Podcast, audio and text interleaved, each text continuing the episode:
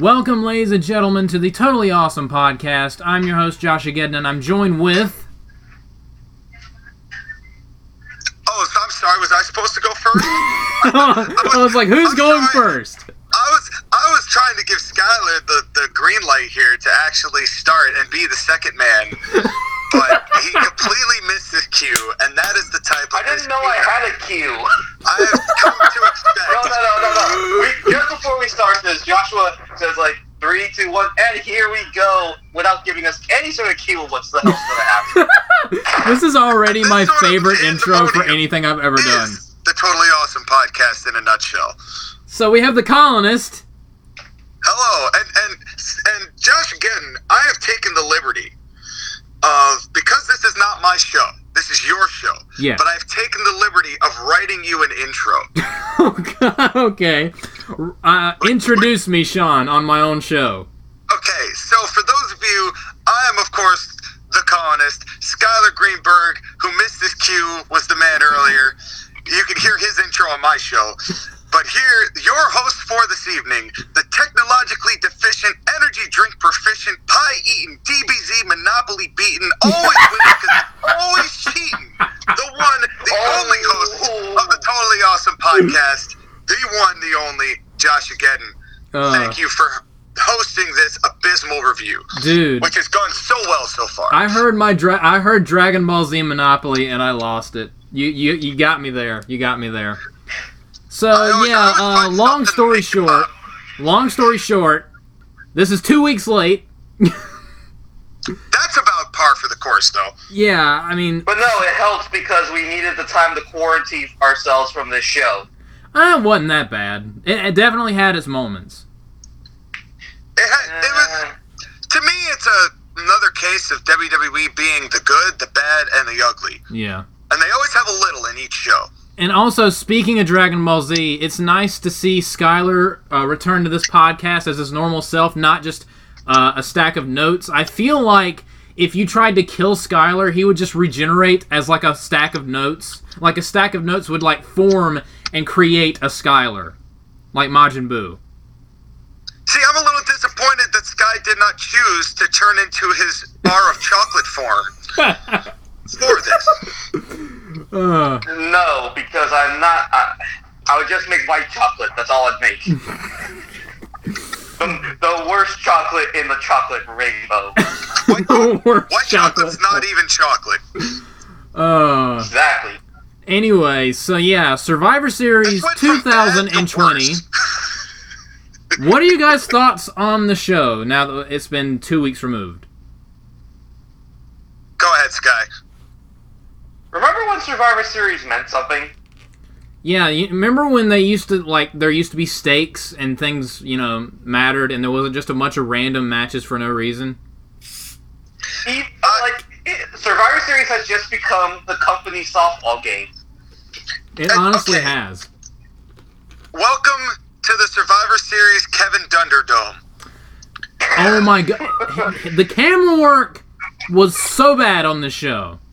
That's all I'm gonna say. That's that's the the honestly the mark of this show, good or bad, was the was Kevin Dunn really taking everything that could have been good and making it awful. Specifically, the two main Survivor Series tag matches, there were some instances where the camera work was so just atrocious. Like, it made people look like idiots, and we missed cool stuff because the camera was focused on other stuff.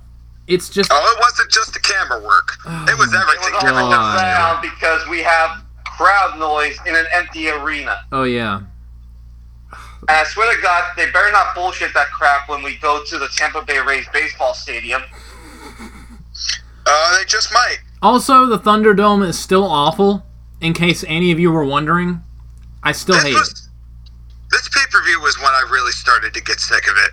I, I was sick of it since its inception, but I, seriously, my, my first thought when I ever saw the Thunderdome was, this looks dumb.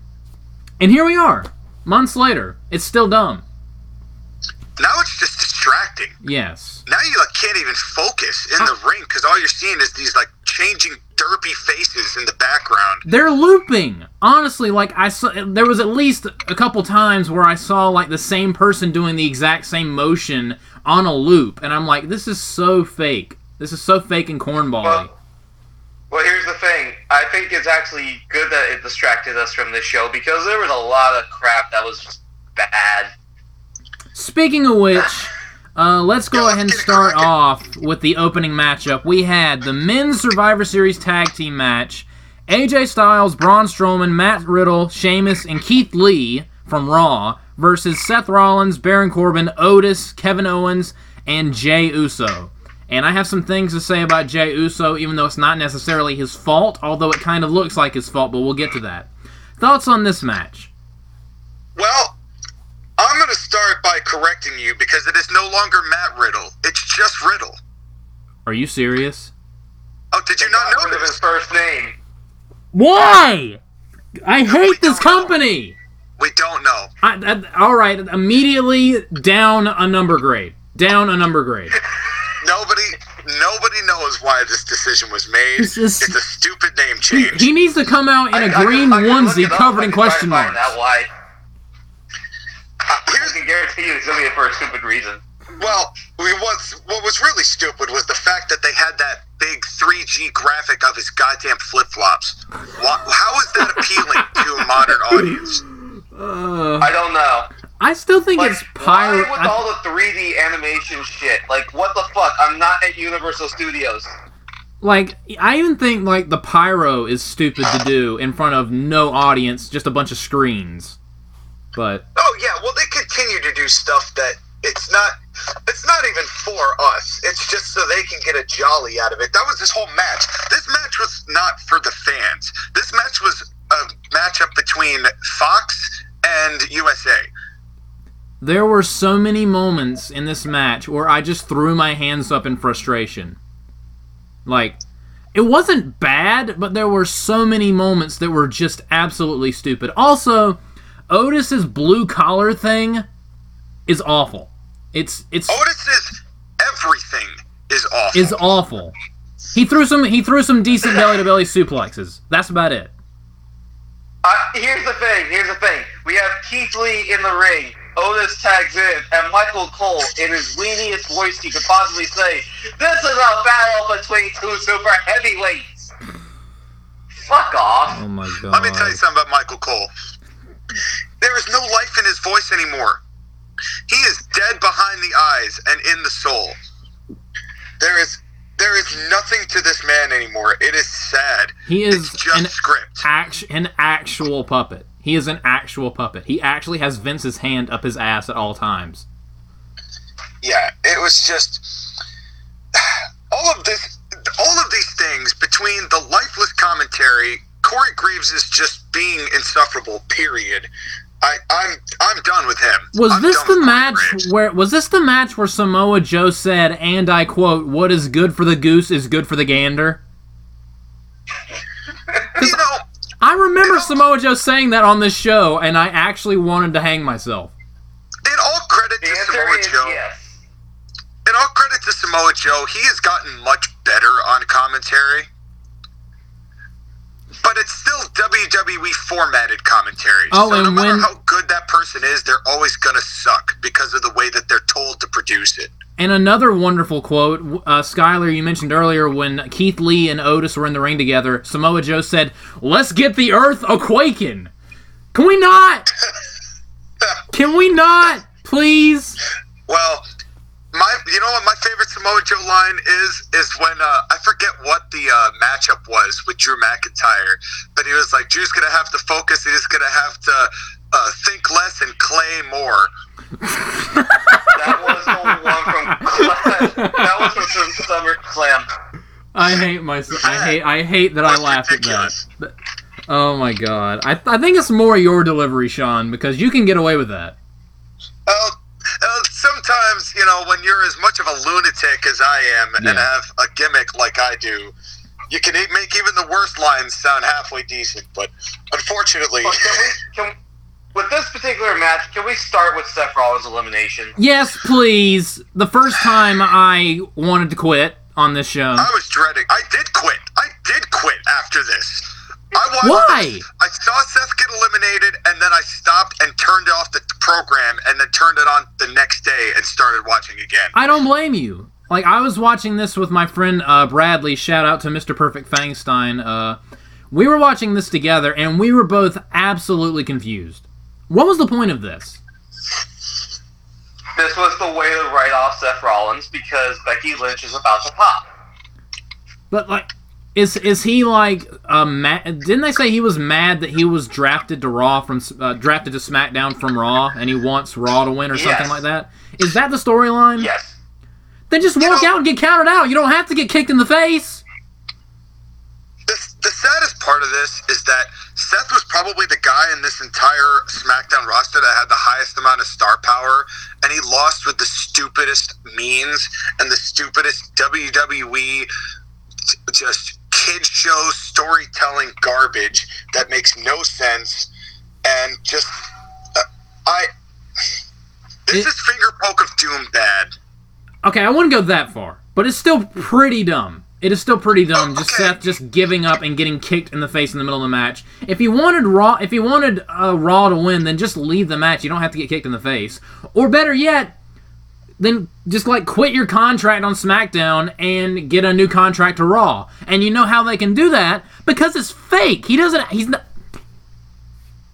Uh, Joshua, Joshua, you're getting too emotionally invested in this because it's stupid. I'm Yeah, trying to use logic. bruh. I'm trying to use No. logic in an illogical There's- there's no situation. place for I'm logic here, sorry. I'm Take that sorry. logic shit and leave it at the door.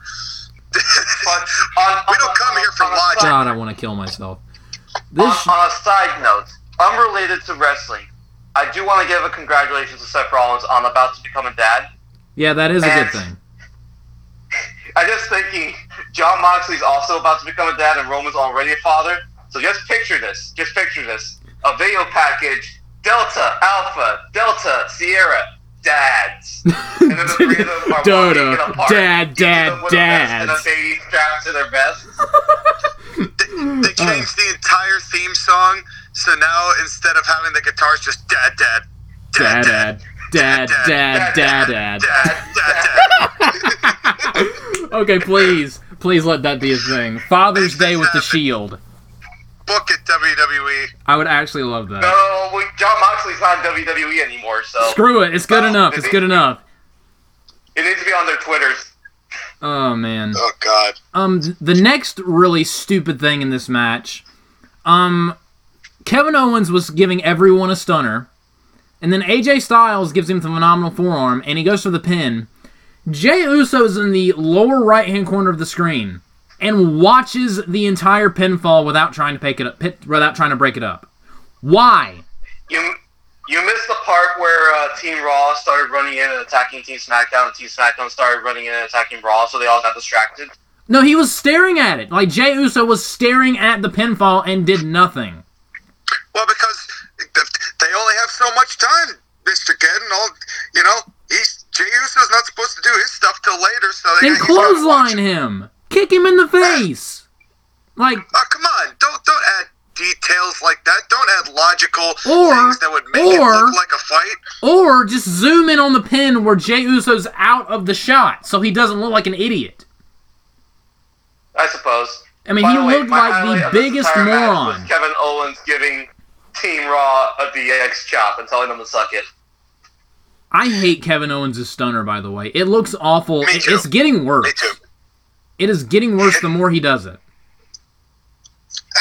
Kevin Owens has lost a lot of steam, hasn't he? Yes. That wasn't a pun. That, but I just- oh my god. We appreciate it nonetheless. Thank you. Thank you. but he uh Go back to the pop-up power bomb, please. Yes. It's so much better. It's cooler. Oh, and while we're on the uh, subject of getting rid of stuff, get rid of AJ Styles using that forearm as a finish. Yes, I've hated that since he started Ah. doing that. I hate it. It's just a Eh, forearm. Styles clash or bust. Or the or the calf crusher. Um, Or- the problem with okay, okay. The only problem with the eight with the Styles Clash is that it takes time to set up, and in the context of a fight, it's much easier just to use a forearm. Plus, I like that AJ has multiple finishers. Then then get rid of the forearm and bring it real back to old school TNA, bring back the spiral tap. Didn't he forget how to do Uh, that? uh, AJ AJ does not have the physical capacity to do the spiral tap anymore. Then do a 450.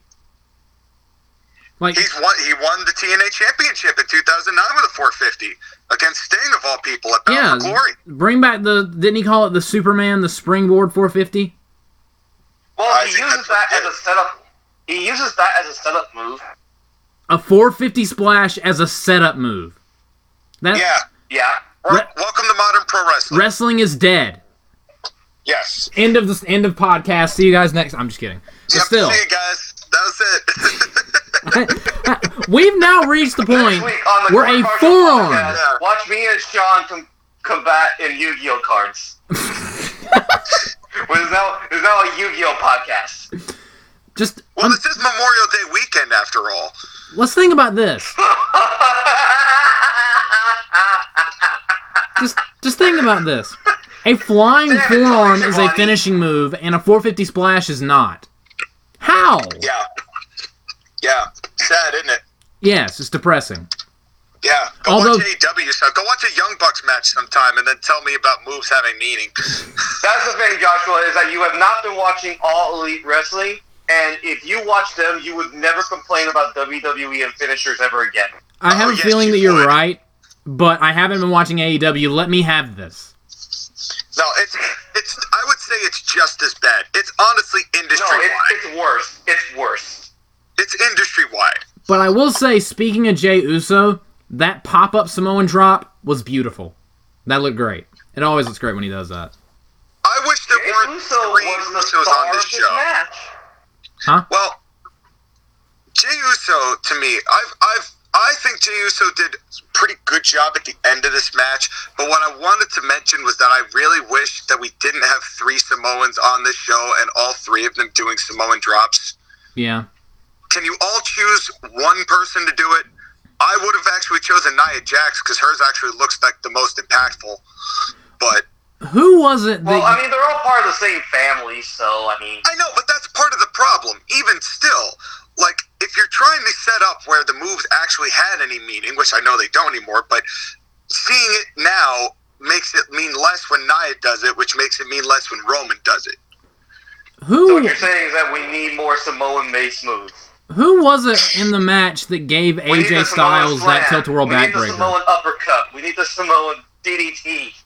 Hang on, hang on. Who was it that gave AJ Styles that tilt a world DDT? I mean, that tilt a world backbreaker in this match? It was awful.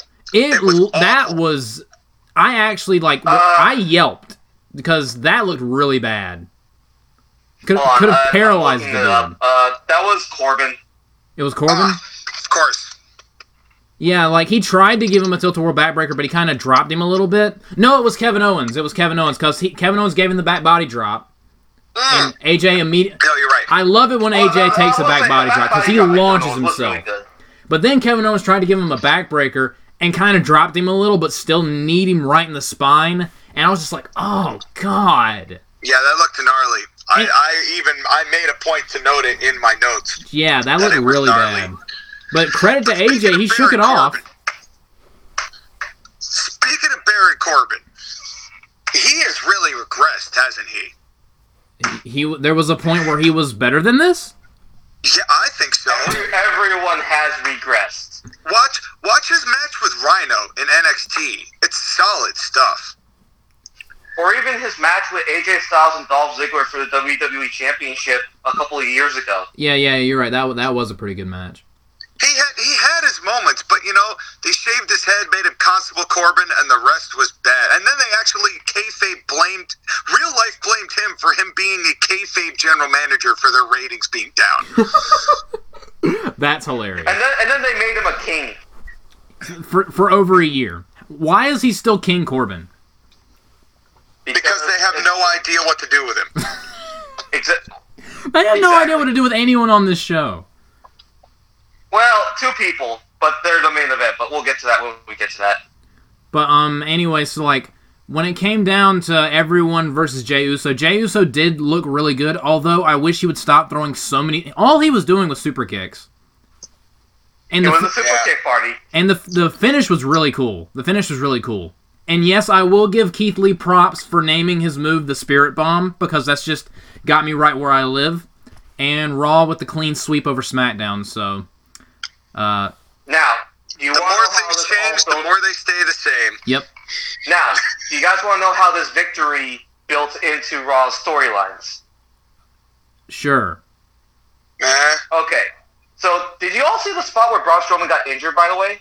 No, I did not. What one was it? I think it was when Jey Uso pushed Braun Strowman into the turnbuckle and his knee hit the turnbuckle. Hmm. That would I'm do not it. sure.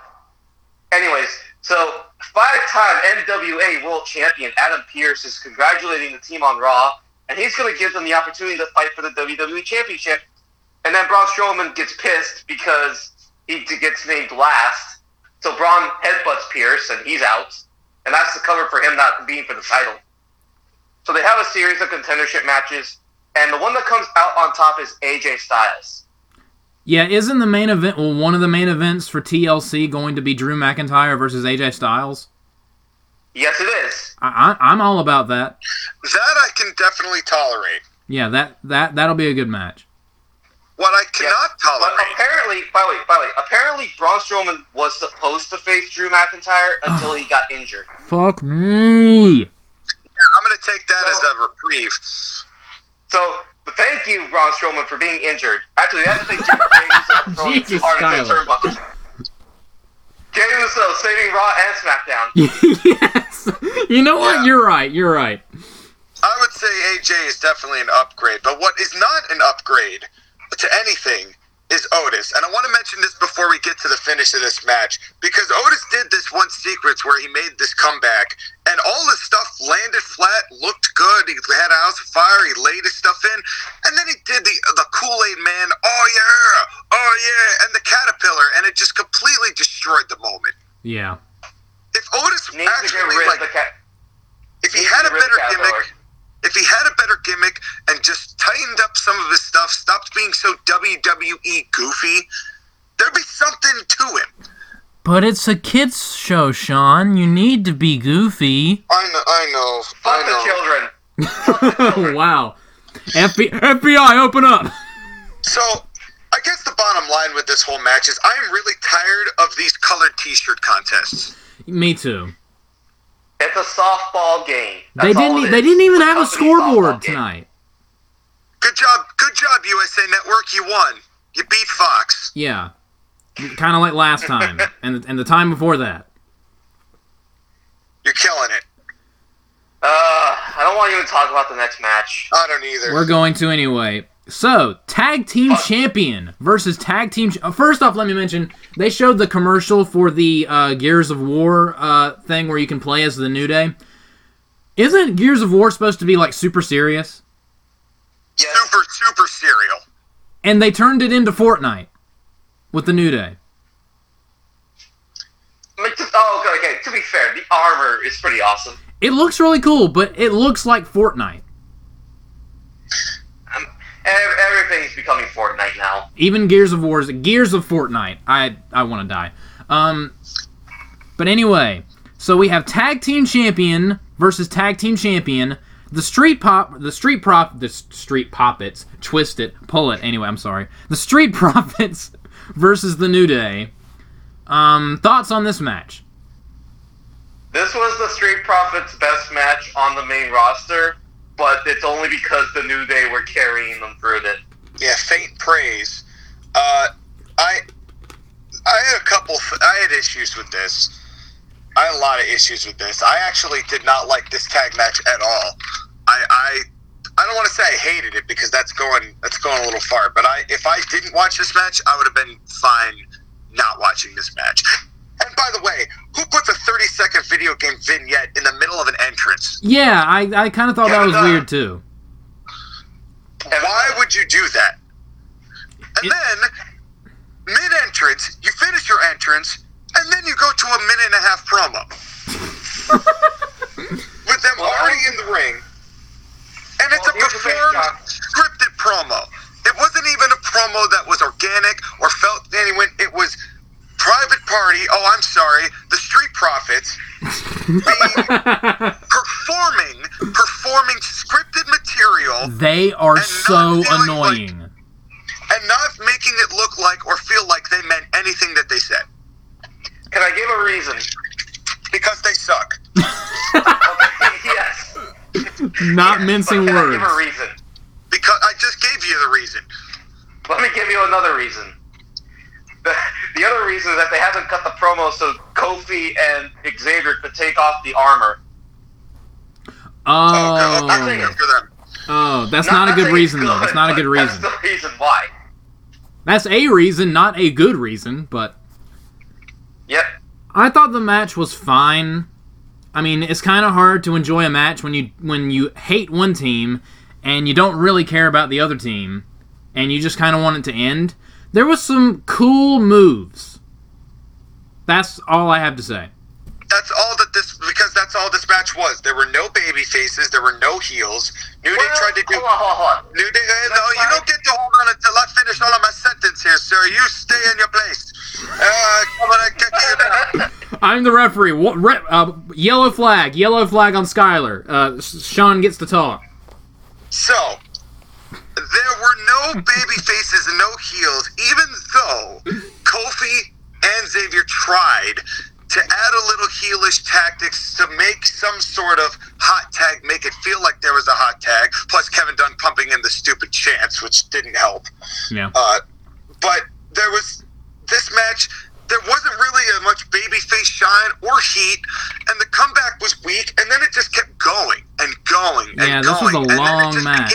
moves. Then it just became four guys doing setup moves, and then Street Profits won. And then they all hugged. What a great happy moment about two teams who are willing to try to fight each other and beat each other up. Yeah. Hugs. I will say, for me, the best part of this match, Kofi Kingston did that dive over the top rope where he like splashes into you with his hip. He obliterated Montez Ford. That looked really, really ugly. Like, it was gruesome. Like he demolished him with that dive on on the outside. Go ahead, Sky. I'm not sure I want to talk. because No, I'm go ahead. Go ahead. Go ahead. Um, I'm done. This was this was an AEW tag team style match. That's all I have to say. Pretty much everything Like- Sean just said, condensed into I one mean, sentence. The, the, like the Street Profits are fine, but they're not anything special. They're just an energetic tag team in the mold of a private party or an Enzo and Cass. Energetic. Um, energetic, because Montez Ford has so much energy he could light a city. Can we can we burn that city down? I. Well, Uh, while that we're city the is called subject, Ohio. while we're on Also- the subject of Montez Ford, before we move on from Montez Ford, can I mention how much I hate Montez Ford's face and eyes and rest of his body? Okay, I, I'm a little late to the party on this one, but I'm also starting to get annoyed by his constant wide-eyed and that weird like dance he did on the apron at the beginning of the match, where he was like climbing on his knees. I, Montez I hate Ford is him. the ultimate warrior clone. I that's an insult to the Ultimate Warrior, and It's overselling. It's he's trying to get too much out of his facials, and I think if he dialed it down a little bit, he'd be a lot better. Because he did dial it down later on, and he showed he could sell normally.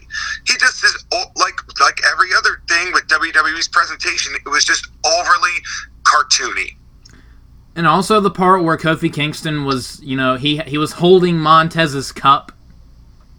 And that somehow pissed Montez off, and the announcers are like, "Oh, the disrespect!" And then Kofi kicks the oh, he cup, and it doesn't even go an inch it. into the into the and, like into the screens. It just it blows back towards Kofi, which was kind of funny. That was that was the next time I wanted to quit. Why did they still do this solo cup thing? I hated I this from the start. I There's still don't pouring know. solo cups for the custodians to pick up afterwards. And and Bradley was like. Brett, when me and Bradley were watching this, he was like, "Well, he did kick his cup," and I was like, "Did you see his entrance? They have more, like a hundred cups rain from the sky. He has more cups. But Why is it this one that cup? is, is, is blue, and the rest of them were red I, because he's on SmackDown now. Skyler, please." Please By just the way, just think, on one wrestling show, we have a heat spot involving a guy ripping off the pockets of another guy's pants. And on this show, we have someone kicking a solo cup. Mod- professional wrestling, ladies and gentlemen. Is you dead. we like it. is it has it is deceased. We are just pissing on its rotting carcass at this point.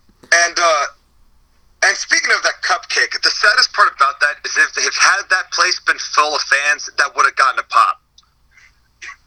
Yeah. And I would have been disappointed in the fans for popping at something dumb like that. Yeah.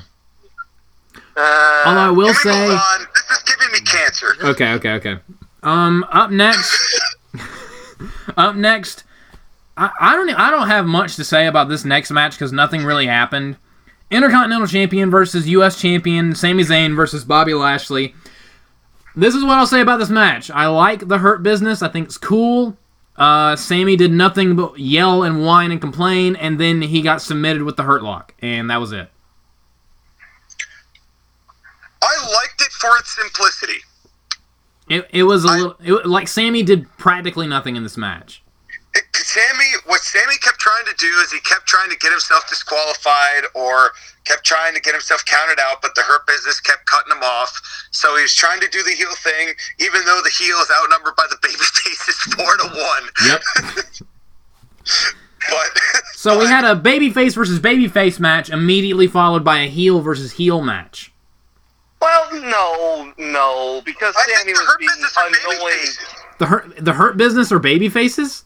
I think after Yes, they they faced Retribution, they are now baby faces because Retribution Yes, was they are. something that happened that made sense that turned all the heels baby faces for no Huh. reason. Can you tell I haven't been really paying attention to the product? I mean, give me one reason why I should. a kind of a baby face now. No, he Kind is of. not. No, no, Kind of. no. We are not. We are not getting into that. Well, he was anyway. Damn it, Alexa Bliss. The uh, the Hurt Business looked great. I agree with you. I really like the Hurt Business. Uh, the commentary sucks the enthusiasm out of this entire show. Corey Graves, like they do this with every single heel announcer. They're they're What is happening? There's I'm a, pretty sure that we're in the middle of heated traffic. yeah, but there's a train going by. It Or sounds we're, like. in, or we're on a train. That, that's mine. I was wondering. I'll move. I'll move to a place. Folks, wrestling is so dead, we are hi- getting on the next train out of Dodge. So, the hype train has left the building. Any one of the three of us on the internet. yeah. My apologies. I live next to a train station, so. Honestly, that was more you guys have entertaining than a lot of the stuff on the show. Past podcast. You should know this by now. Yeah, but I don't. I don't care about this match. Can we move on? It's it's Um, I I liked it. It wasn't huge. It wasn't massive. It, it had no purpose. But for what it was, they all did a pretty good job at it. I I will. no I. I really like Bobby Lashley. Like, I, I'm sad that he is where he is right now because honestly, he should be in the main event. I will. I will say I I preferred get there. I preferred his full Nelson finishing move, the Hurt Lock, when he grapevined. But now it's just a standing full Nelson. I wish he would add back the grapevine, but that's just a nitpick. Yeah, because it, it's not an impressive finisher. It it looks weird. Yeah. Well, they might be able to save it for a match that actually bears the significance to need to grapevine. I don't think Sami Zayn's a guy you grapevine for. No, no, no. You Alright. know, but that's that. Yeah. All right, uh, and after this, we had a segment where Roman Reigns was just yelling at Jey Uso, pretty much setting the seeds. No, he was not. He was not yelling. He He, was- was, talking affirmatively. He was calmly chastising Jey, planting the seeds for our main event later tonight. But he gave him the old "I'm not mad, I'm disappointed." Yeah, and that's just the worst thing you can ever hear from your dad. Roman I mean, Reigns with that bad energy. Jay Son. Chandleman Uso, I am disappointed in you, son. you lost a I'm going to five corner on and think one match. done How dare man. you? No, no. Fair ma- matter of fact, get out to the house. You're gonna think about what you did. Get out of my you arena and think about what you did. So the next match, The next match. you're a Dad. The next match we had. Uh, what is this becoming? Roman Reigns giving a lecture to Jey Uso that for the dad theme of the Shield to play would be absolutely a great entertainment. Yes, absolutely. Dad, dad, dad, dad, dad, dad, dad, dad, dad, dad, dad. Uh, So anyway, versus Sasha Banks. yeah, Asuka versus Sasha Banks, Raw Women's Champion versus SmackDown Women's Champion. I thought this was fine. Although we've seen this match a million times before. I I thought they did too much. It was it was fine, but this was another babyface versus babyface match. Yep. So that I could only get so invested. Yeah. It, it was like there was nothing wrong with it. My biggest problem is I've seen this match so many times before this year, and I'm I just don't care. I completely skipped it. I because, because you're right. You're right. We've seen this match since Extreme Rules in July. oh And- Christ! So how much can you get out of a match you've seen five or six times in months? Like, But but Sky, now they're both happy baby faces and they don't dislike each other so they can hug at the end. Aren't you excited? fuck no. Asuka did a really I- I- cool I skipped code breaker hug, at too. point. I didn't know they hugged, and that makes it even worse. Like she caught uh, she caught Sasha in midair with a code breaker at one point. That was cool. That was the main That was thing. cool. That was the main thing I got from this match. But I'll tell you Asuka's something though. Codebreaker, Codebreaker looks better than Jericho. I'll tell you though, I did actually mention that uh, in my notes, but I'm I'm losing favor with Asuka. She's she's really diminishing for me, and I feel bad about that. But the of the way I call this is this is a a non-canon gray side of the Force match because Please explain. Neither are heel, neither are baby faces, and this match bears no significance to what any of these two are doing and will not be acknowledged any time with WWE down the line whatsoever. So every match on the show tonight. Basically, but it's like, but here, the craziest thing is like, Sasha, the, oh, Corey Graves made some uh, mention that Sasha Banks didn't have a one strike finish the way that Asuka does. And I feel bad for saying this, but the first thing that came to my mind was tell that to Paige. Oh, oh. wow! Too soon. Too soon, Well, Paige has a Sean. Jesus, man, just- Sean, that joke knocked the feeling out of me. that was, I know, it was straight up sinister. I understand that. I acknowledge this. oh man. But anyway, but then uh, Sasha Banks does a head scissors, and Completely Asuka's screws supposed up. to like sell it and then go through the ropes, I think. But she just kind of like hit the ropes, and the timing was bad, and she didn't get to the outside. Yeah, that looked awkward. And then, then we had once again another shot. Do we have to have an apron spot on every single show? Yes, because the apron is the hardest part of the ring. Shut up, JBL. Shut up. Michael. I'm tired of this. this is it's just and then and then they do this thing another thing a nitpick is when they do the count out and then they count like the count out gets to eight and then they jump up and run back in the ring Yep, they have to do it every time.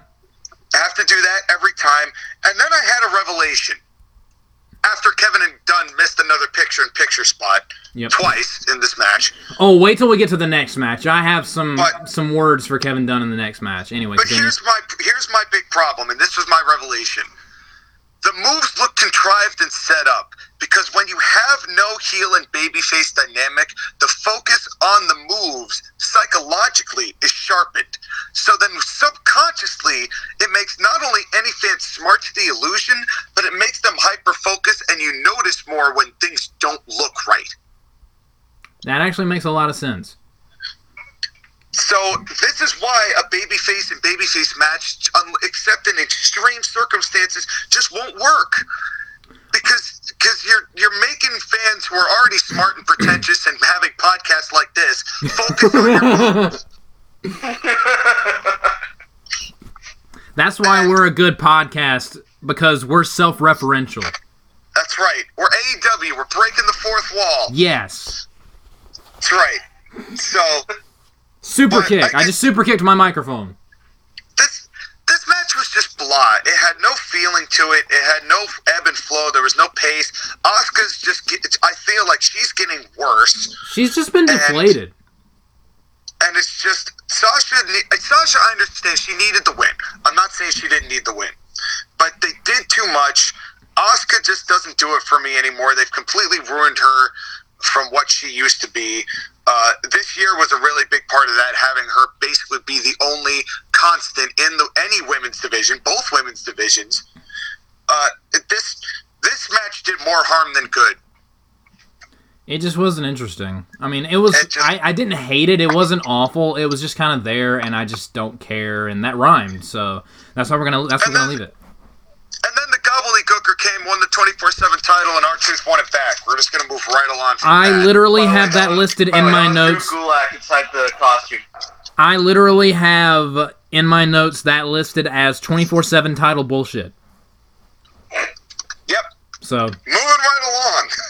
This next match, good God. I don't even know what to say about this next match. Women's tag Lana, Shayna Baszler, Nia Jax, Lacey Evans, and Peyton Royce from Raw versus Bayley, Bianca Belair, Ruby Riott, who was awful in this match, Liv Morgan, and Natalya from SmackDown. Oh god, oh god, this match. I'll let you guys go first. I'll let you go first, Guy. I miss Charlotte Flair. Me too. Wow. We've This- reached this a new low. And the previous one have made me miss Charlotte and Becky, but mostly Charlotte because I fans the Queen. So I am going to be careful about how I say this because I know what I'm going to say is extremely controversial. So I'm a believer in women's equality. I'm a believer in gender equality and giving women the same opportunity as men to be success in any industry. However, what I am not a fan of is representation for the sake of representation and PR bullshit, especially with women who are not talented and do not deserve it. Now, who am I talking about? Just name a woman in this match and you would be correct, honestly. And, and again, uh, it's not it's nothing against the women. They try, okay? Yeah, they try. I'm not faulting any of them. It's just that they are not trained to be able to have this type of matchup, except for like one or two of them, and they are booked horrendously to the point of not looking good whatsoever. But it, it's also just a talent issue. Like the women's division is still shallow as hell Yep. and when you don't have a horsewoman to beef it up, it really shows how badly it is, especially because which one got eliminated first. Yep. Sean, why don't you go? Well, first of all, you're an awful person, Sky. I'm offended by everything you said, and I'm going to cancel you. I cannot believe we've allowed such a misogynist on this show. Wow. What? After everything that Josh Ageddon and I have said on this podcast, this is the one. This is the thing that's going to end it. I was this close to being monetized, Skyler. I don't think we're getting out of this one, Josh. I think we're done. I think it's over from here. God, how can you sleep No. at night? No, but uh, but seri- in all seriousness, uh, I might say something more controversial than what you just said, Sky. I, I kind of like this match. I mean, it, it, off! It wasn't awful. It wasn't bad. Explain. There were me moments. Ha- hang on, hang Let on, me hang on. explain. There were moments that were good, and there were moments that were that sucked, and then there was just moments that were just there. Yes, I, I, I 100% agree with that. Let me explain, Ricky. Let me explain. Because I got some explaining to do. Immediately, the fact that this match was not USA Network versus Fox and actually had some build and some storyline going into it immediately made it better than the men's 5 on 5. Can I just say before you continue? Can I just say the storyline of Nia Jax giving Lana a Samoan drop through a table over and over and over and over again is my favorite storyline right now because it's that funny. Well, it's funny for the wrong reasons, and it does not get the desired effect of trying to make Lana look like a baby face. It It's just funny. I want I want Nia Jax to do that every single show from now on until the end of time. It's it's funny, but the thing is, she went through nine tables and she's still walking. Christ, that woman must have a back of steel. I was angry that Nia didn't do it again after this match. Well, Well, here's the I actually here's the started boys. booing. Here's the thing. Here's the thing. Lana has a lot of practice from Rusev be- and being in the camel clutch. you know, I was thinking that, but you beat me to it. Uh, and at the 45 minute mark, we have hit the point of no return. so now that the horse has left the barn, Break her back, make her humble. Or maybe limped into the barn, so Jesus Christ. this is deteriorating. So here's the thing: it had storyline. It had storyline to it. It had build. Bayley was great, being like showing everyone, "Hey, I'm the captain," and everyone's like, "Yeah, all right." And she's like, "No, look, I'm the captain." I And love gets pinned that. I love first. Nia, and everyone like yelling at Lana and being like, "Get in the corner! You stand there in the corner and you don't move. You stay there." I loved that. That was Why- hysterical. Why is Nia Jax also the Samoan mother? You stay in the corner and you think about what you did. Why is the theme of this show parents being awful? I thought I thought Nia Jax was one of the better parts of this show. Of this of this matchup, I, sh- I should say. It hurts to it hurts to say that, but yes, I agree. But The the, way bar is so low. that bar is very low. but the but it wasn't any of her wrestling, obviously. It was just the personality she was exuding. That was more charisma I've seen out of Nia Jax than I think I've ever seen out of Nia Jax. Yeah, just just give her an, a, like a sidekick that she hates and torments. Let these people be themselves. Yeah. Nia Jax could get. I could see Nia Jax getting over if she was just being herself. I will never forget that stupid "Be a Star" promo she cut Oh, from Backlash 2018. after beating Alexa Bliss that the crowd just booed the hell out of. That that to me signified the problem that they had. But Nia here, she was being she was being a bitch, which was great because that's Yeah. what she should be doing. Yeah. it's it, I thought and the pyro promo and I loved Bayley also just while we're talking about the entrance the Bayley promo where she's like boo she gets the power, and she's like oh yeah no they waited till me to get the power. you guys get pyro no I didn't think so I get pyro you don't get pyro I get pyro Before was- we continue, there were two things that really caught my attention in this match. One, Shayna Baszler was in the ring with Ruby Riott. Shayna threw a kick, and I think Ruby was supposed to duck, but she didn't. And my God, Shayna almost decapitated her. That was so nasty. Yeah I I actually like recoiled and rewound it to make sure like God, that was nasty. Like maybe maybe the reason why Ruby was so bad in this match was because she was legit knocked silly. Well, it wasn't just her because Kevin Dunn. There was a count where the ref counted one and Kevin Dunn counted two, Yep. and the, and he was knocked pretty silly. Yeah. Oh, speaking of Kevin Dunn, that gets me to my second thing that I noticed. Two times in this match, someone did a kip up and the camera was on someone else. You got the aftermath of the kip up. You completely Yeah. missed the kip up. I think Shayna, no, no, no, not Shayna. Um, Bianca Belair did a kip up early in the match, and Lacey Evans did a kip up early in the match. And both times the camera was focused on someone else, and you just saw someone's foot move in the on the like lower left hand part of the screen. And I'm like, how are you this bad at this? Here's the thing, Joshua. Do you want to know why that happens? Other than the fact that Vince Dunn is terrible at his job, it's because Drew McIntyre also does the kip up, and they got his perfectly, which means that he probably wouldn't have like, hey, um, don't show it to the audience because I want to do mine. Then don't have it in the match in the first place. This isn't hard. And don't do three Samoan drops while you're at it. Consistency. And also, speaking of Ruby Riott, like Ruby Riott, I'm sorry, but she's she's awful.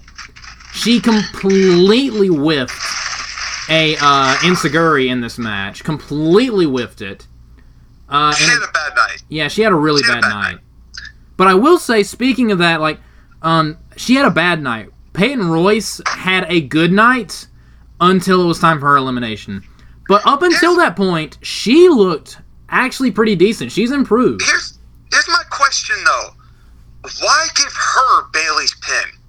Especially Because- if you weren't gonna keep her around. Yeah, she was eliminated next, and like in the next minute. That's all. That was my only question. I know they did the Bailey pin for the shock value of the biggest name, name getting eliminated. They do it all the time. I'm not surprised at that. I was just surprised at the choice of Peyton Royce out of all of that selection. Because according to Bayley, she is really high on Peyton Royce, and this was her way of trying to make her a bigger star by giving her a marquee elimination. She tapped out 30 seconds later. Yeah, if only that had meant something. I'm not. Yeah. I'm not explaining. I'm not going to explain their booking, but that's the reason why she was the one. No, well, 'cause I'm sure Bayley was like, "Oh, here's my tribute," and Vince is like, "Oh, hold my beer, pal," and then, and then booked that finish. And also, Natalya tried to go for that um, that torture submission hold that they used to use when she her and Beth Phoenix were like the divas of doom. But when she twisted it, like they both got messed up. She fell over, stomped Peyton Royce, and then put her in the sharpshooter, and that was it. Yeah, that was kind of funny. I would have liked Natalya's finisher instead of the sharpshooter to have been that discus clothesline. Yeah, she she pop, she can pop off some really good discus clotheslines. That was. I, I don't think I've ever seen a discus clothesline that sharp. Not that even was- Luke Harper's. You- I don't think even I don't think even Luke Harper's Brody. I, I would say Natalya has a better discus clothesline than Luke Harper. That is some high praise. that is some very high praise. She's, um, she's good at what she does. I think that she's just unfortunately her gimmick has been I wear pink and I'm the son of Jim Neidhart and rah and throws her hands up above her head and that's been it for the past 15 years. Yeah, pretty much. the much. problem for her And is she that farts. she just has no charisma. Yeah, and also she's an idiot. She's booked to be an idiot because in this match she tried to put a sharpshooter on someone who wasn't even in the match and got punched in the face and pinned like a moron. Well, Submission here's the thing, Joshua. There are no rules in wrestling right now, so I mean, it's worth a try. That women's right looked pretty good too. That Yeah, it might be looked the really good. women's right I've seen. I hate that that's her finishing move, but it was a pretty good punch.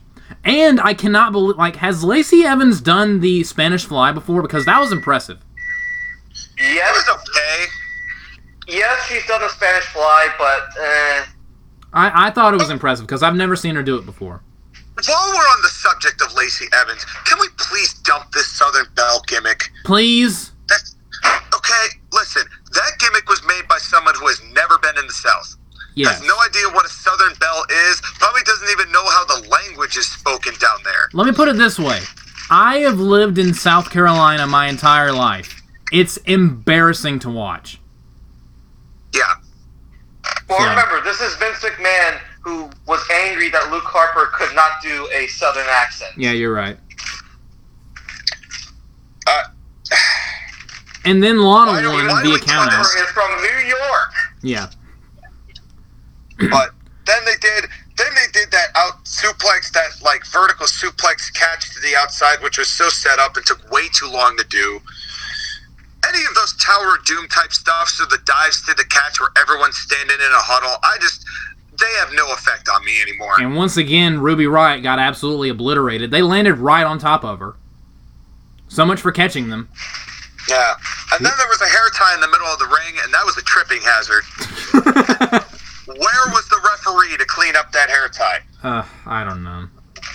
Where was anyone on this show? By the way, another thing about this match, because as as as better as I thought it was, this is something for all women out there and all men out there in the professional wrestling world. And I want, and I'm sure that both of you can think of at least three people. I, when I say this, screaming is not a gimmick.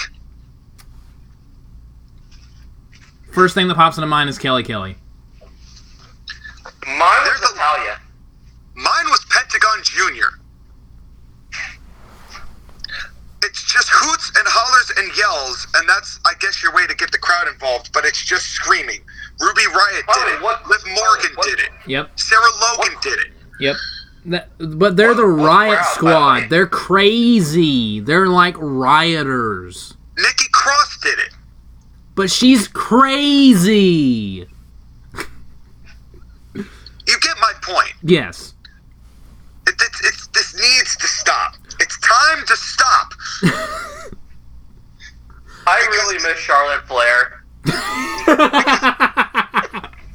You don't see Charlotte Flair using just screaming at the fans as a gimmick. She Yeah, only does that after she hits a really cool too. spear.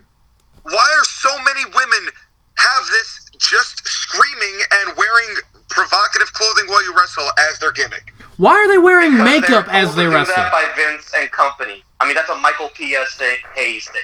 Okay, Let, let's not get this twisted. Like wh- after the match with Lana, just had li- lipstick smeared all over her face and she looked like an idiot. I'm like, why put on- that on when you're when you're about to be in a wrestling match? I've never Because understood she that. has to be sexy. Well, it's. I would rather have her lipstick than the wingtips that they gave Ronda Rousey. Oh Oh God. God! But she's a bird for some reason. She's a A bird. bird person, wrestler, martial artist, fighter, Yeah, cow herder, yeah.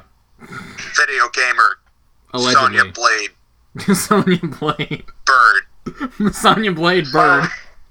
now, let, let's just get let's just move on to something really quickly. Um, this match is over because Bianca Belair and Nia Jax both got counted out, and Lana, who was standing on the steel steps doing nothing, won the match as a sole survivor. Do you want to know how they translated this on to Raw? Didn't didn't um Asuka kick Shayna Baszler in the face and then Lana pinned her?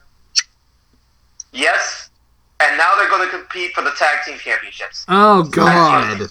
Oh, great! Um, I'm so glad I don't care about the women's division. Can you imagine if I know- cared about the women's division? Well, speaking of Shayna Baszler getting eliminated like a total idiot, Oh yeah. Shayna Baszler got eliminated like a total idiot. hmm And why do modern? Why does do heels have to look like idiots when they get eliminated, or when they get Because pinned? heels and they're bad guys, and they should. You sound so deflated, Sean. I I liked I liked this match. It was still a much better outing than the men's match, but just the overall women's the presentation of women's wrestling in WWE leaves so much to be desired. Yeah.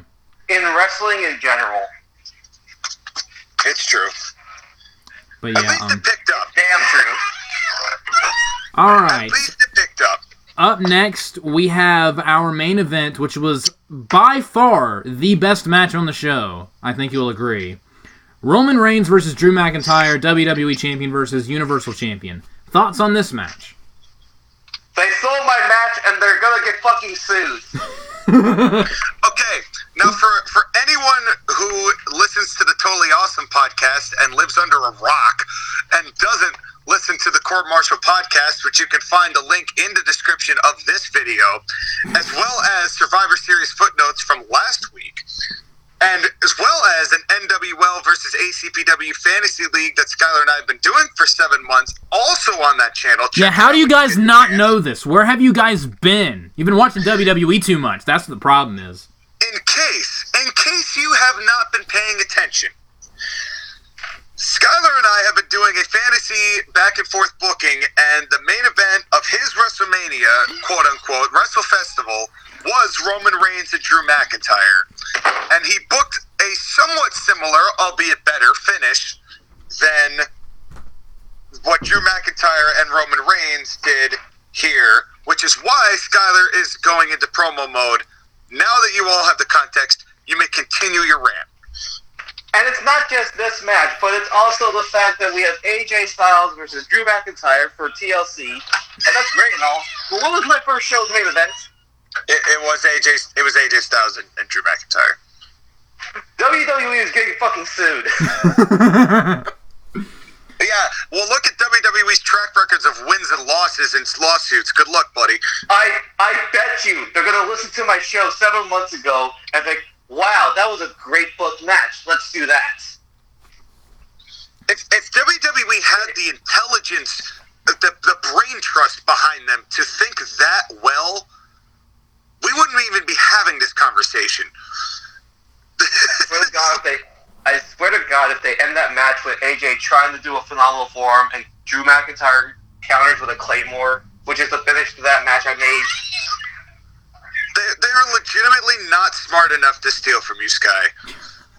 If that if that if that is the finish, I will laugh uproariously.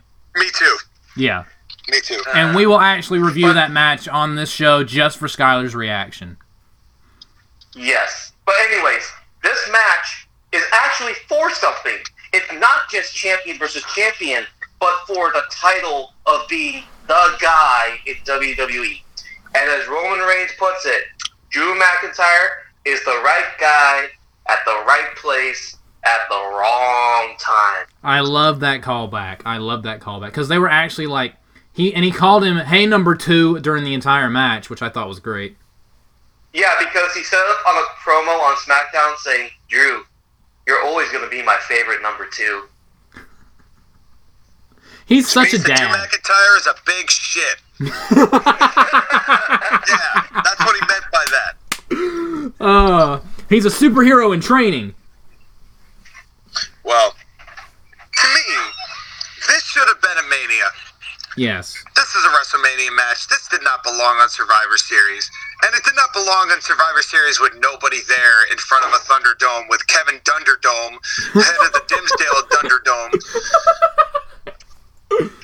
Just, uh, just ruining it again because the pumpkin.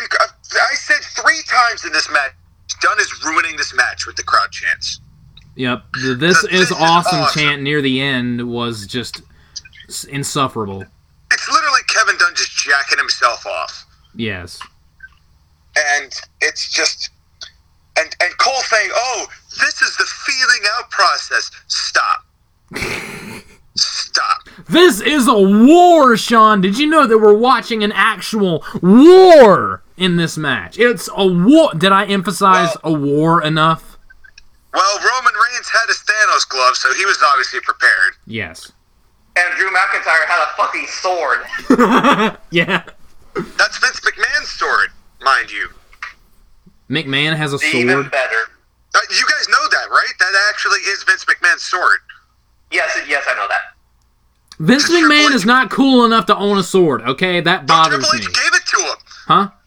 Triple H gave him the sword for his one of his birthdays. He had it like hand forged to to give to Vince McMahon. So Vince actually gave Drew that sword to use. Huh? That is actually Vince McMahon's sword, which might be the only badass quality left of Vince McMahon. Is I own this dope sword. But Sean, I thought I thought that that sword was passed skull. down throughout Drew McIntyre's family. Hey, babe. Hey, babe. For a second there, I thought you were just hissing at me violently.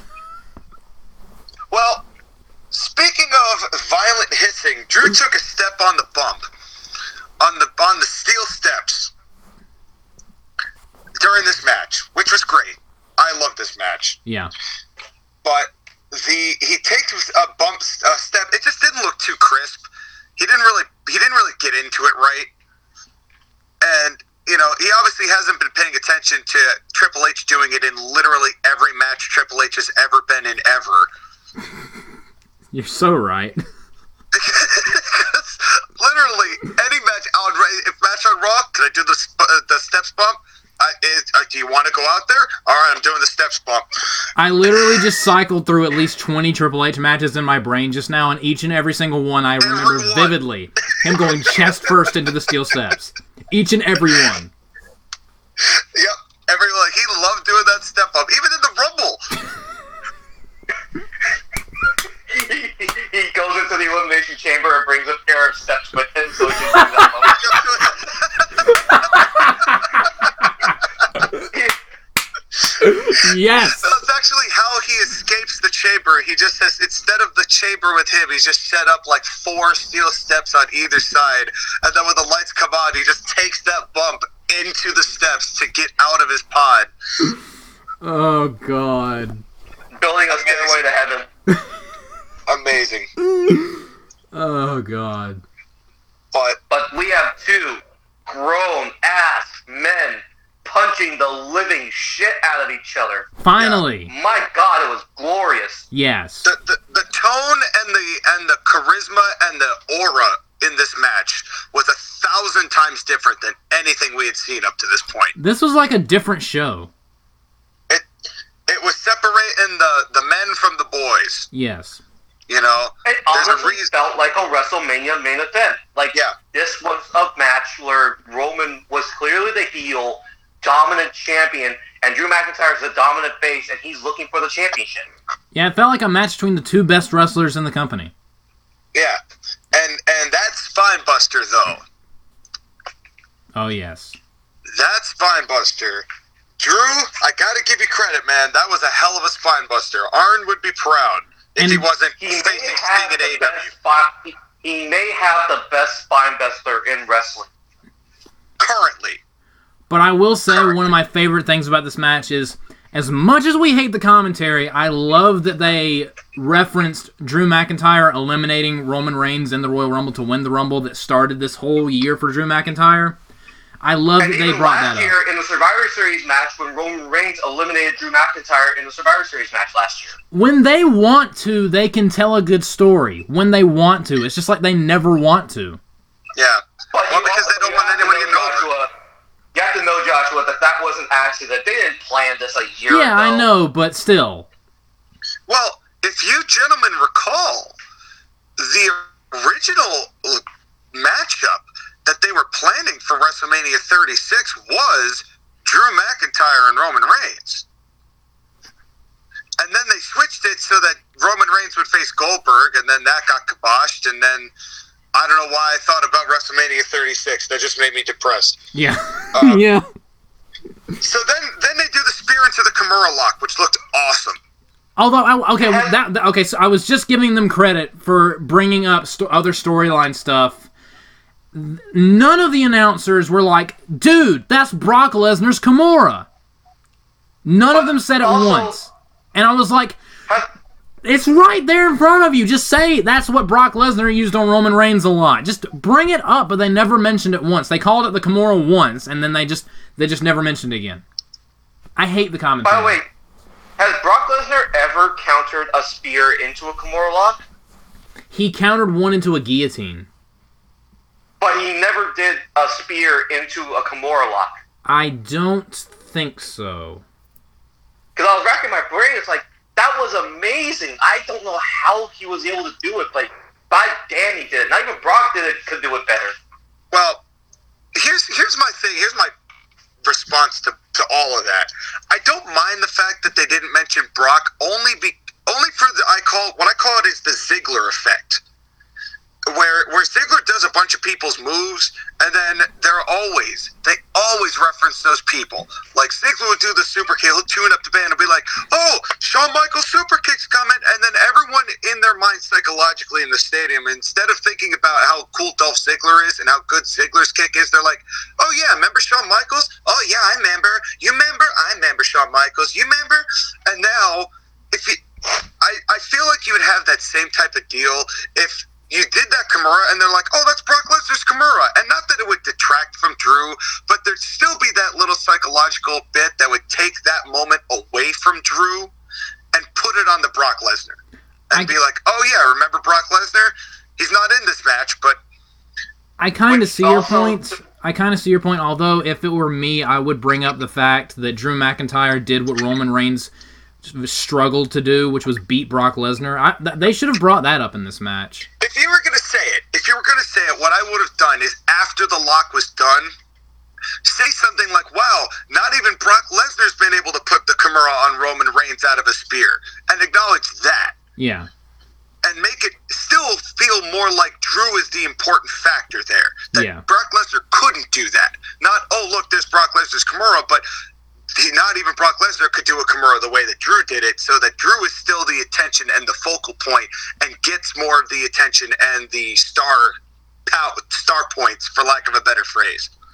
What does it does say about what does it say about life on? Earth What does it say about life on Earth that we're here doing this podcast and they're booking the show and not us?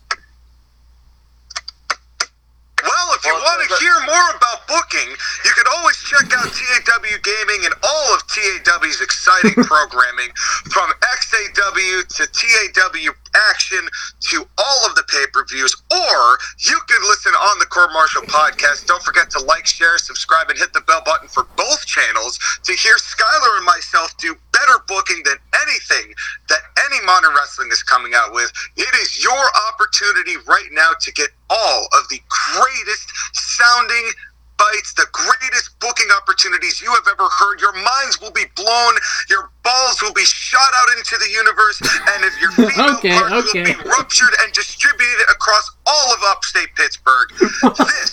This is the time to like, share, subscribe, and hit that bell button for the best wrestling booking and commentary you will ever see and find. What were we talking about? And demonetized. Sean, how are you not a ring announcer? Because no one spotted me yet. Real wrestling lives underground. Oh Lord. also because uh, wait, Raw Underground. no, no, no. Back to Roman back to Roman and Hold on, hold Drew. Can, can, I make, can I make two points? Tune, tune in in a couple So of weeks. long as they don't involve Shane McMahon. Okay, I just thought of something. I just thought of something. As good as this match was, as great a main event this was, there's one thing I really hate about it. The fact that just think about this. Drew McIntyre, the first pay-per-view he main evented as WWE champion was Hell in a Cell where he lost. He won the title back 2 weeks later, which made you think why did he even lose the title in the first place? Just so he can main event this pay-per-view and lose again. At least, at least he lost by a heels cheating. In in theory. I, and I know Roman Reigns needed this win, but still, they, they should not have had Drew McIntyre beat Randy Orton. I mean, they should not have had Randy Orton beat Drew McIntyre at Hell in a Cell. Agreed. Agreed. That, like, what was the point of that? That was a head scratcher. That was Not even to they give knew. Randy Orton another world title reign. That's that, that, that that's a reason, not a good reason. Well, think of it this way, folks. This main event could have been Roman Reigns versus The Miz.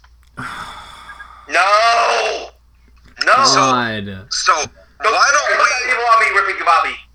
So why don't we just take our take the good for the good?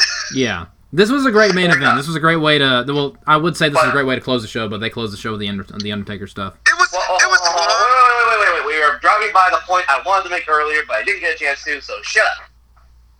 No, no, okay, okay.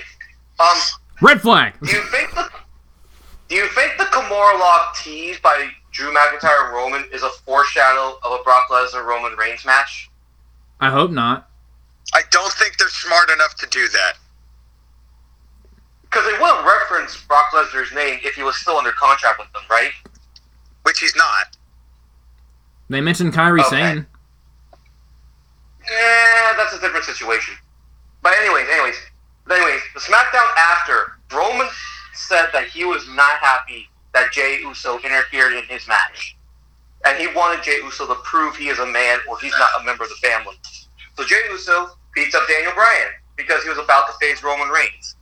And now at TLC, it is going to be Jey Uso versus Daniel Bryan, and then Kevin Owens defeated Jey Uso for the right to face off against Roman Reigns for the Universal Championship. So it's Kevin Owens versus Roman Reigns. All right. So so where's the 22 second Goldberg win coming in? Is that First next fuck month, off. or is that First the month off, after that? First off, fuck off. You said that three Secondly- times. So, the, so you said first off three times. So there was three offs there. How many offs do you got? I only have one, and I use it for spraying mosquitoes. Apparently, I'm the mosquito. Oh my god. anyway. Off. how do you guys feel this is deteriorating in a different way now. How do you guys feel about the TLC pay per view card that I just listed? Sounds interesting. I'm, I wonder what steps they're going to use for what I wish match. Kevin Owens had been built up to that Universal title match What you mean? Him getting pinned like early in the match tonight by AJ Styles and Jey Uso just watching him get pinned? That wasn't good enough build for you, Sean. What more could you ask for? Well, maybe if you guys watch SmackDown, no. Funny. That's a good joke, Sky. That's a as real the good one joke. guy, as the one guy who watches SmackDown, I actually have been enjoying the build, and I think it's going to be an interesting match. I'll, I'll take it. I mean, what they did in their match, what was it? Was it was it the Royal Rumble? Or Yeah, was it, Royal Rumble 2017. that was that I really enjoyed. Yeah, that was a good match. So those two those two have put on a good show. They'll, they'll put on a good match. Yeah. As will Jey Uso and Daniel Bryan. Yeah. Which leads into my theory that Daniel Bryan will challenge Roman Reigns for the Universal title at Royal Rumble 2021. Ooh, I mean. I, I'm up for that. So when's Goldberg coming in? WrestleMania 37 in Tampa Bay. WrestleMania Oh, 37 in Tampa Bay. Oh God. So, um, not gonna lie, I did not watch much of the Undertaker segment. Did Wow. Did either of you watch the Undertaker up, segment? buddy.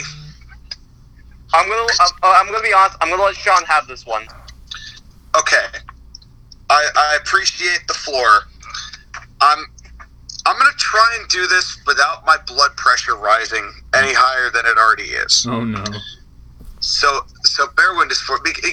And I'm also gonna try and do this without getting just actually depressed. First of all, it's Undertaker's goodbye, and they have a comically animated announcer be like, "This is Taker's final farewell." Oh god, that was so awkward.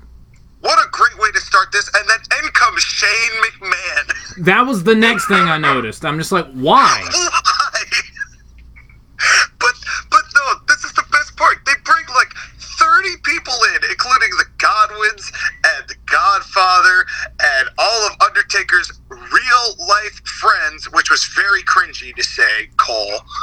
But They're real life friends, cause this is fake. They're real friends. Yeah, that that was awful. That was actually awful. I think I know where you're going with this, Sean. They brought all these people down there just to pose, and then they made them all leave. they do the package and they all disappear.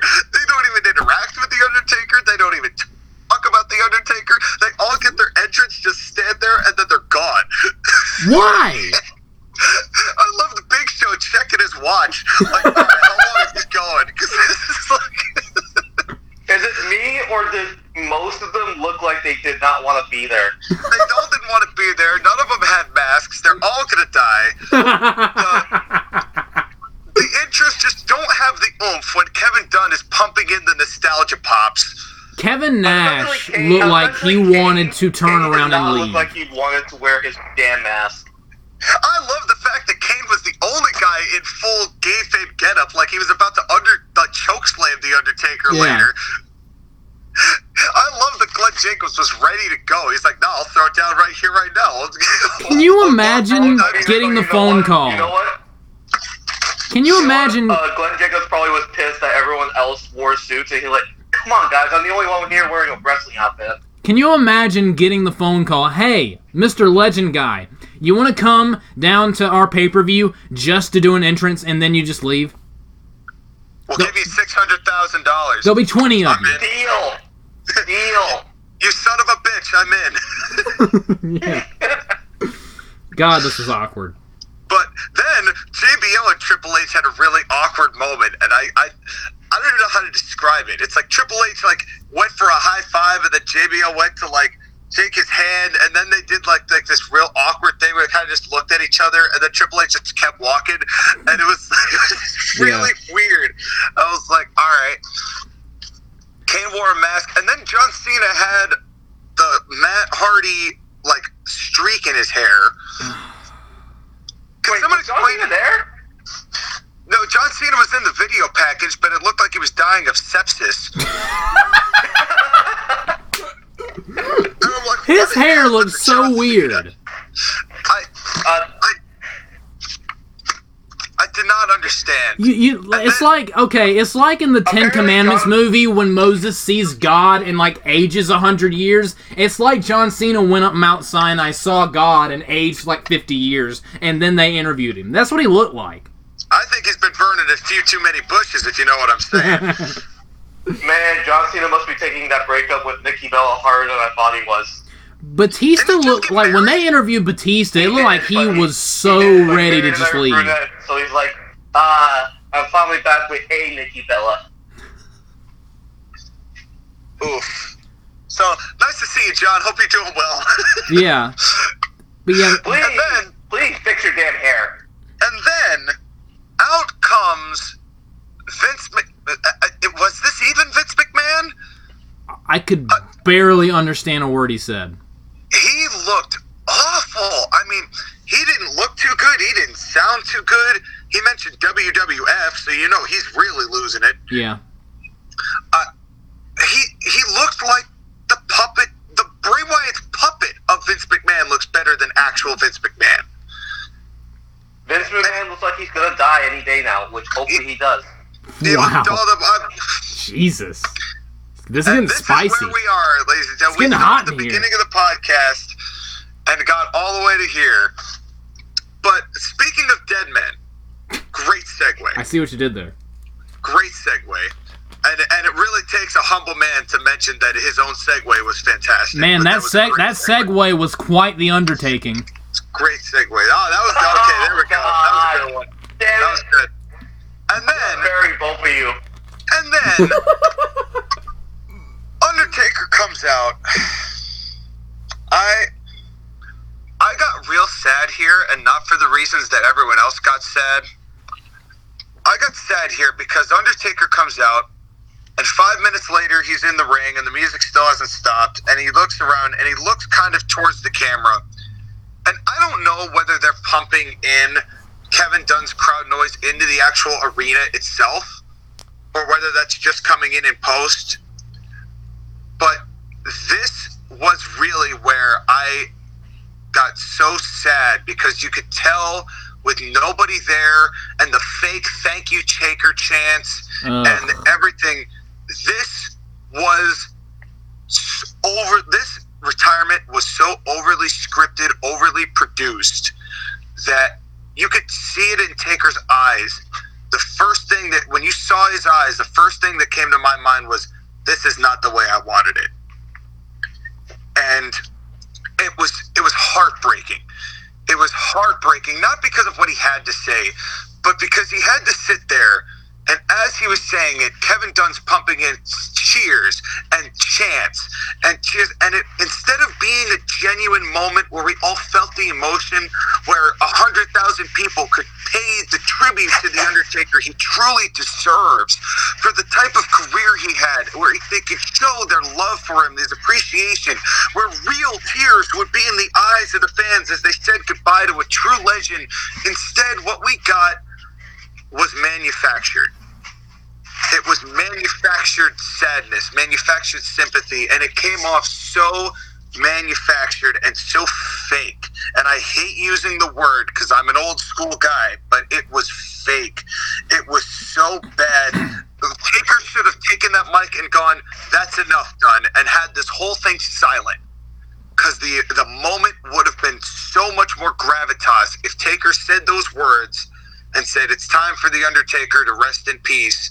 Even if he was having trouble saying it because of how hard it was for him to do it, it would have been so much more powerful in silence. The tribute to Paul Bearer in silence would have really tugged at the heartstrings. This sucked. And when and the middle of Triple H or Triple H, the middle of the Undertaker's, I'm getting so mad I'm saying other people's names. It's in the middle of Undertaker's promo, he stopped and paused, and when he paused, Dunn pumped in more chants, which made me think that they actually produced and wrote what Taker had to say for his final promo. And that infuriates me. That breaks my heart. That's because gross. this man deserves so much better than this. So much better than this manufactured Kevin Dunn produced garbage finish to a career that meant so much more than that. And I That's a speech right there, ladies and gentlemen. I, it's a shame. It's honestly, it's such a shame. That man deserves so much better than that. It broke my heart. And I genuinely hope that WWE does what they do best and have him come out for one more. I don't know if I'd go that far, but I very much agree. I didn't watch the whole thing because honestly, when Vince McMahon was droning on and on, that may have actually been a drone. I got bored and turned it off. So I'm glad I missed this because it sounds absolutely depressing. You would have, it would have, you would have been hurt seeing it. I think. Yeah. because I was, I was, I was genuinely hurt watching this as a, as a lifelong, as a fan. No matter how old you are and how old a fan, the Undertaker's been a constant for many, many, many generations of wrestling fans, Oh yeah. and and to have someone like that who, no matter where you are in the wrestling spectrum, to have a, at least one good memory of the Undertaker to have that and the legacy of the Undertaker come to an end like like it was making a mockery of what what he'd what he'd done for 30 years. It honestly felt almost like the chants and the crowd let and the cheers were almost mocking the Undertaker, and that to me was insulting. Damn. I'm glad I turned it off at that point then, because I, I, I feel like if I was watching the thing, I would have been just like, this is awkward, this is phony. You probably would have turned it off midway through. Still, Yeah. I don't know, Sky. What do you think? I can't top what you said. It's just there's I, the I, I get it. I saw when I was watching wrestling was The Undertaker. And seeing this dead man walk with the World Heavyweight Championship around his waist, the aura to draw you in, to give you fear, but to also make you respect him. Generations of wrestling fans have grown up around with The Undertaker, and he has been a touch point for wrestling fans over his 30 year career. And to see a symbol of what pro wrestling, what it used to be, what it used to be in the past, Should be. this felt like the final nail in the coffin of pro wrestling. Because to watch The Undertaker retire with no fans, pumped in music, pumped in crowd noise, having the video board fans react to what he was saying, but on a time loop. Yeah. This hurt. This Yeah. Hurt. And it really I'm so glad it I missed it really this. was a shitty way for him to go. And given the real life circumstances of COVID 19, I don't blame how they decided to do it. But if Just they were going save to do it, they should have done it with respect to The Undertaker. They should have done it with class. They should have given him the opportunity to say his piece in a real way. There, And there I are so many like different was things they could have whatsoever. done. There's so many things they could have done. Like Sean was saying earlier, like in like they turn all the lights off, they turn all the screens off. It's just the Undertaker, or they could have had like a sit down interview in the back or something like that. Just anything other than in front of a bunch of screens with piped in crowd noise. Yeah, it was. It, it Now, I will say this: they, that, as bad as this was, they almost got me with the Paul Bear uh, video. What was it, hologram? I, uh, yeah. Because it looked like a ghost. The Paul Bearer was looking to acknowledge the Undertaker one last time, and I, I got misty eyed because I did like that. beautiful- I that was a touching tribute. of how beautiful it was. Yeah, like that was, was a- honestly the best part of this whole thing. There was that was it was a touching tribute to Paul. I did really like that, but it was just it was ruined by Kevin Dunn.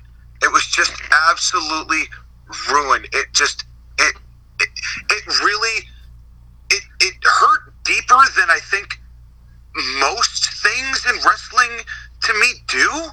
You know, I think that I think to us to an extent we're all pretty desensitized to wrestling booking at this point Oh yeah. all understand. We, we get what we're getting, right? We know we're getting. There's not many moments anymore that really get you.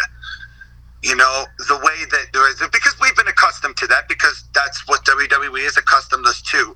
But to have something like this, which tugs at the very core of of who wrestling fans relate to and who people identify as a wrestling fan for.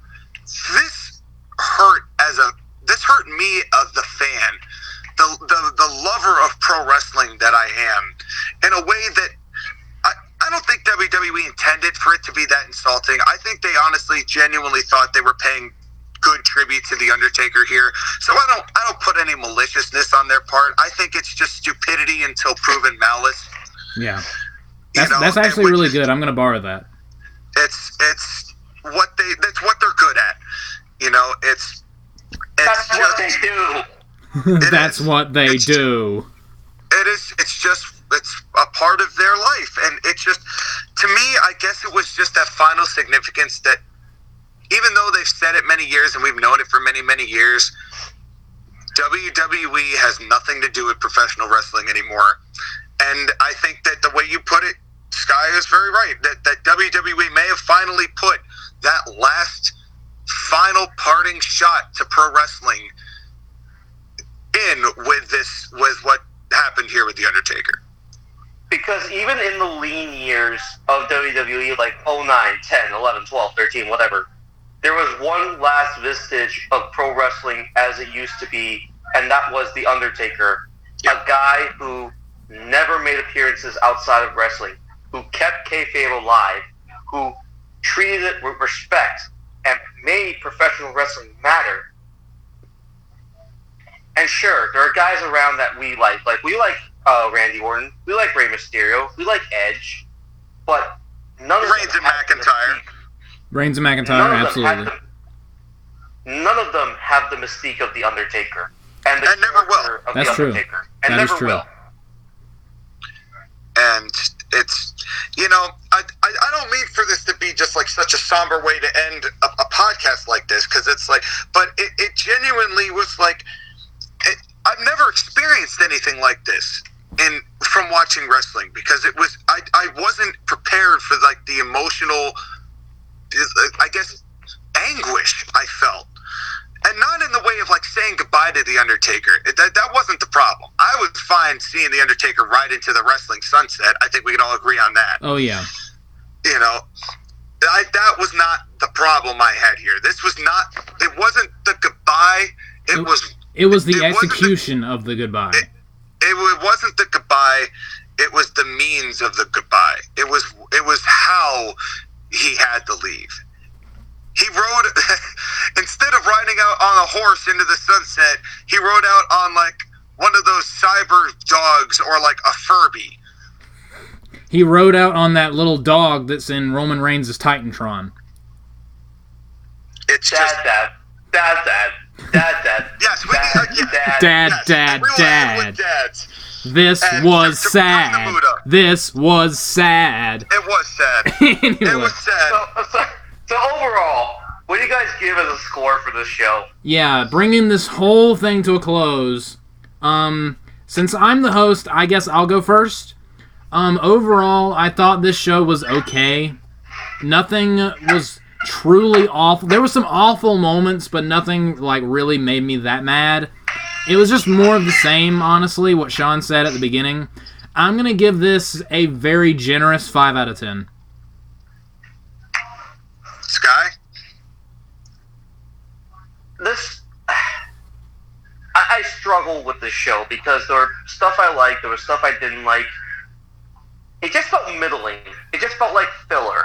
Like, have fun, Yeah. enjoy the brand versus brand, but none of this matters in like a week or two. Uh, I'm gonna give a, I'm gonna give a take a note from Sean and do a Bret Hart four out of ten, and three of those four points came from Roman Reigns and Drew McIntyre because this really was a one match show. It really It was. was. It, It really was. was. and and I'm amazed that after the 10 minute diatribe I just went into, that I'm actually going to give the highest score of the three of us. Uh, but nothing on this show that wasn't the Undertaker's farewell was egregiously offensive, which I commend. I think that the is concept- that is such a low bar. Nothing on this show made me m- very depressed. When that's a positive. except But for the here's the thing: this is WWE. Yeah. Yeah. Well, If- kind of what I was touching on earlier. You get desensitized to some of it. Yeah. So part of it is just me being numb to the really dumb stuff. Yeah. And just being like, all right, WWE, what are you going to do? I, I think the concept of Survivor Series is dead. Unless they find some way to shift it or make it not make it actually heels against baby faces again, which would be a good start. Stop And- uh, doing Raw versus SmackDown. Yeah, Stop, stop the doing brand. If that. they're going to do Raw versus SmackDown, make it a bragging rights pay per view. Exactly. Give it the Survivor Series name. it was net it's just the the concept is, is done which i think hinders the entirety of, of how i view the match so for, for and the show but for what it was drew and, and roman was good there were things that i thought were going to be worse i thought that women's five on five except for the dog's heart finish was i thought that was going to be worse Sami and bobby ended up being better than i thought it'd be and the rest was pretty much par for the course so um i gave it for the sake of drew and roman and that there were people in this show who try hard, and I give them credit for that. I give it a five and a half. I'm but I that. tell you, I will tell you this: I don't know how much more of Kevin Dunn's, all of this Kevin Dunn stuff I can stomach, because th- this really accentuated, especially with the way the Undertaker went down, just how much of a problem Kevin Dunn is in the grand scheme of this show. Oh yes. and I, with the between the Thunderdome and him botching that and botching the, what he normally botches back when he didn't have all these responsibilities, and then just making things look look and feel so pointless and worthless and make and mocking like it like making a mockery out of the Undertaker's career on this night. I Kevin, I'm at my wits end with Kevin Dunn. I think I think anything else like can like if he does something worse than what the Undertaker, I think Sean will actually go to Connecticut and murder him. I'm already in Connecticut, motherfucker. Oh I'll go God! right oh no! Kevin, run! Kevin, run! But he's in. Uh, unfortunately, he's in Florida. So, Oh, okay. but in any event, I. So, uh, what you guys are saying is road trip to Florida? Yes, with what a I'm gun. saying is, you're on thin ice, Kevin Dunn, and you're in Florida. Yeah. And ice and Florida don't mix a whole lot. So You just are in America's think about penis. We will Once find done- you. Once I'm done fighting Chris Jericho, you're on my list. You're on my list. All right. Oh, I see what you did there let's- on the let's list. wrap this Oh, he's up. on the this list. Gonna get worse. All right. Anyway, thank you guys so much for enjoying this uh, really long. I think this is one of our longest ones. This uh, TAP episode reviewing Survivor Series. Let us know what you think of Survivor Series 2020. Two weeks after the fact, we know, and we may or may not review TLC. I have no idea. And We'll NXT is for the there's going to be an NXT show uh, this Sunday. I may or may not try to do a live stream for it. It's on Sunday, uh, but I'll keep you updated with that. If it happens, it happens. Hold on, But hold on, hold on, Joshua. You gotta say the name of the pay per view like William Regal. War Games. Ah! There we go. Did I do it? Did I do it? All right. Yes. Since I did it, we can leave now. But th- again, thank you guys so much for uh, tuning in. Check out the Court Martial podcast. It's great. Uh, like, comment, subscribe to that. Go and also Colonial Impact Wrestling, uh, Sean's other channel, the wrestling channel. Go check that out. Uh, if you happen, if you happen to bump into Skyler Greenberg on social media, I, I don't know, is is poking on Facebook still a thing? Uh, You can also st- you can also stick to I don't think so, but you can also find him on a semi-regular basis on the Court Martial podcast. yes, You and can of find course, me on Facebook. You can find me on the Court Martial podcast on Instagram and Twitter. All right. But yeah, th- again, thank you guys so much for watching. too. Like, comment, subscribe, and all that fun stuff. And we will see you guys next time. Good night, everybody. Uh,